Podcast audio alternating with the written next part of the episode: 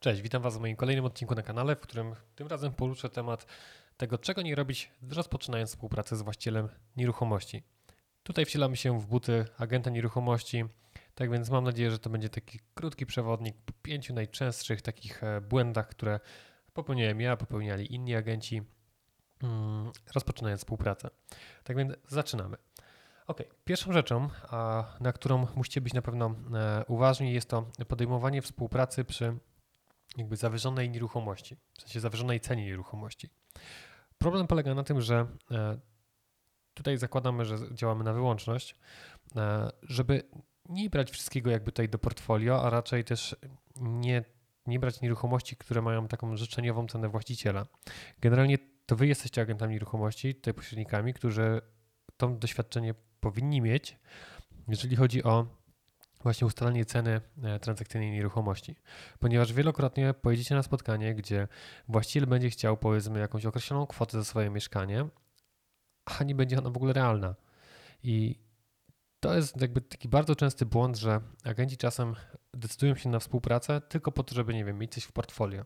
Tyle, że jeżeli zawiązują się współpracą z właścicielem nieruchomości, no to zauważcie jedną rzecz. Jeżeli podejmujecie się współpracy, w której właściciel chce więcej niż jest oczekiwana cena rynkowa, co szybko zweryfikuje rynek poprzez małą ilość prezentacji albo w ogóle brak prezentacji. No i mijają, wiecie, 2, 3, 4 miesiące. No i tak naprawdę całość, cała negatywne, te negatywne uczucia spływają na Was, jako na agentów, którzy są po prostu nieskuteczni. Tutaj, aby e, jakby nie jakby, żeby nie popełniać tego błędu, no należy przede wszystkim mieć rozznanie w rynku, tak? Znać się na cenach transakcyjnych, które miały miejsce, znać się na okolice i no przede wszystkim orientować się w samym rynku, tak? Nie możecie, nie możecie brać tutaj nieruchomości tylko po to, żeby wisiała w waszym portfolio. Jeżeli taka nieruchomość jest zawyżona, no to po prostu powiedzcie to, e, że no nie wierzycie w taką cenę, tak? I, i najlepiej w takie, do takiej transakcji, żeby nie doszło. No, przykładów jest mnóstwo. Każdy agent nieruchomości coś takiego przerabiał, a ja też takie przerabiałem sytuację i to wielokrotnie w 2020 roku, gdzie nawet zdarzyło mi się zostać wyrzuconym z mieszkania, bo to właściciele mieli przekonanie, że ich mieszkanie, które było daleko, poza centrum, daleko, daleko, e, jest warte tyle, co przynajmniej na płycie rynku a, a standard był no, dramatyczny, wiecie, lata 2000, 2005, kiedy wszystko wchodziło do, do sklepów budowlanych, kurczę, tam było wszystko, wiecie, klinkier, meble na wymiar, drewno, panel, płytka, gres, wszystko, meblościanki na wymiar, no kurczę, wszystko. No ale jakby moje argumenty na zasadzie, że właśnie jakby to, jakby to to nie wy ustalacie do końca tą cenę, bo jakby macie swoją motywację, żeby sprzedać. Rozumiem, że chcecie kupić dom, rozumiem to, tamto, rozumiem, że ceny wzrosły w przeciągu ostatnich kilku lat na rynku nieruchomości. Natomiast agent nieruchomości to też nie jest czarodziej, który przyjdzie i na zawyżoną cenę, ale tak cholernie zawyżoną cenę, przyprowadzi wam klientów. No, nie jesteśmy od tego. My jesteśmy od tego, żeby też realnie ustalić cenę, jak, za jaką może być sprzedane mieszkanie, um, ustalić cenę ofertową, będzie trochę większa niż ta transakcyjna, dowiedzieć tr trochę więcej właśnie o waszych motywacjach, czemu, czemu jakby tutaj sprzedajecie nieruchomość i tutaj to właścicieli to jest jakby ten, ten, ten, ten, ten, ten, ten monolog, no i skutecznie to sprzedać. Osobiście naprawdę zostałem wyrzucony z takiego spotkania, gdzie jeszcze słyszałem, że to zadzwonię jeszcze do mojej agencji, aby ktoś inny docenił ich nieruchomość. Wiecie o co chodzi. Jakby to jest problem, gdzie właściwie ma jakiś sentyment, jakieś przekonanie, że nie wiem, że to oni dyktują cenę i znajdzie się kupić na, taką, na taką nieruchomość, no ale w praktyce tak nie jest. Więc e, jeżeli nie macie przekonania co do ceny, jeżeli nie macie, nie wierzycie w daną nieruchomość, no to okay, możecie się poradzić swoich znajomych, w sensie innych agentów, się doradzić, czy to ma sens, czy nie. No bo tak naprawdę, jeżeli wejdziecie we współpracę z agent, nie z agentem, tylko z właścicielem nieruchomości, który taką e, nieruchomość no, ma nierealną do sprzedania, a to tylko renoma pójdzie po was, w sensie ta negatywna, no i to wy przepalicie pieniądze na marketing. Więc no, wyjdziecie na tym stratnie i czego, czegoś takiego wam nie życzę i nie polecam. E, jeżeli coś nie ma racji bytu, po prostu to nie wchodźcie. E, jeżeli potrzebujecie czasu do namysłu, powiedzcie o tym wprost. Ale wielokrotnie spotkacie się z sytuacją, gdzie właściwie po prostu będzie mieć jakieś życzeniowe myślenie o swojej cenie, bo będzie uważał się, że się zna lepiej niż wy. Ale to, to wy jako agenci nieruchomości robicie to regularnie, a oni sprzedają taką nieruchomość raz na 10 lat. Więc e, wiecie, no zastanówcie się, no, nie warto w coś takiego wchodzić. Druga rzecz, która jest ważna, zanim jakby tutaj w ogóle podejdziecie do tematu współpracy z właścicielem, to jest zastanowienie się nad tematem wchodzenia na umowę na wyłączność lub bez. Generalnie ja nie polecam wchodzenia bez wyłączności w, w, te, w różne tematy, mm, ponieważ no jakby no sama wyłączność daje wam ten komfort, że jesteście jedynym agentem, w ogóle dla właściciela tak samo, ale to jest jakby temat na zupełnie inny odcinek, mm, ponieważ no to wy, wy obsługujecie wszystkie inne agencje, wy obsługujecie wszystkich klientów, a wy obsługujecie wszystkie formalności, jesteście jedyni, którzy tak naprawdę e, tym współpracują, co dają, współpracują z właścicielem, co daje wam ogromny komfort i właścicielowi tak naprawdę też daje to duży komfort, że jest tylko jeden agent nieruchomości, a nie jest podatny na e, miliony telefonów codziennie lub podpisywanie miliona umów o bezwłączności i tak naprawdę e, prowadzenie do tego, że ich oferta stanie się wszędzie dostępna, no i tak naprawdę już nieatrakcyjna. Wiecie jak to jest. Powstaną miliony innych ofert z różnymi danymi, z różnymi jakimiś informacjami, z różnymi cenami, a i jeżeli w waszym interesie jest dobra współpraca z właścicielem, to wy to wychwycicie i powiecie mu o tym, jeżeli współpracujecie bez wyłączności, ale niestety spotykałem się też z wieloma e, sytuacjami, gdzie agenci nieruchomości brali wszystko, żeby lepiej było w portfolio, nawet zakładając znowu przewartościowane mieszkanie, mm, dzwoniąc, że macie klientów, e, których oczywiście nie macie i tak dalej, i tak dalej. No i w efekcie no jakby niestety opinia idzie znowu po was, że jesteście nieskuteczni. Mm, współpracując właśnie e, przy, w takim modelu powiedzmy właśnie bez wyłączności, ponieważ no nie ukrywajmy, ale też nie, jakby nie, nie winić będę za to agentów, którzy nie inwestują w ofertę bez wyłączności, nie mając pewności, że to po prostu sprzedadzą, tak?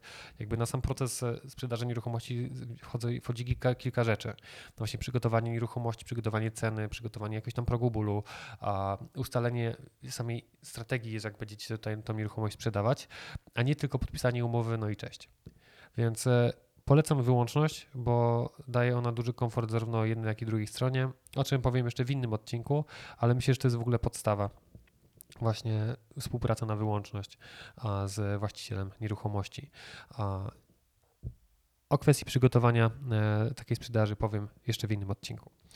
Natomiast myślę, że wielokrotnie przerabialiście sytuację, w której e, przyjmowaliście nieruchomość do oferty tylko po to, żeby ona była, i miało też 10 innych agencji, a w efekcie klienci, którzy będą nią zainteresowani, będą dzwonić po każdej agencji, pytać się o jak niższą prowizję i w efekcie no wiecie, no, na przykładzie Krakowa. Kraków nie jest jakimś ogromnym znowu miastem.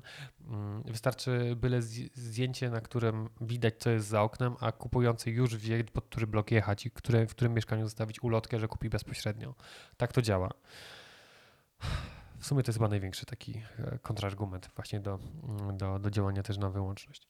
Ok, kolejna rzecz to jest właśnie takie przygotowanie e, takiego trochę progu bólu, takiej e, wiedzy na temat tego, jakby samej sytuacji właściciela i sprzedawanej nieruchomości.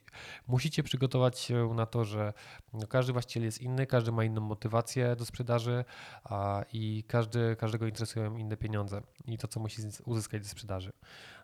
Od razu też powiem, nie wchodźcie w deal, gdzie właścicielowi nie zależy na sprzedaży, a chce sobie sprzedawać, bo wiecie, no to wy jesteście rozliczani i to wy płacicie za współpracę, a dopóki nie sprzedacie tematu, więc jeżeli właściciel nie chce sprzedać nieruchomości, no to po co macie wchodzić w taki deal też do końca?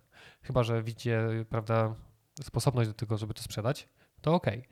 Natomiast jeżeli chodzi o takie ustawienie progu bólu, co uważam, że jest bardzo istotne, bo daje ogromny komfort przy współpracy z właścicielem, mm, no to wiecie, ustalacie cenę ofertową.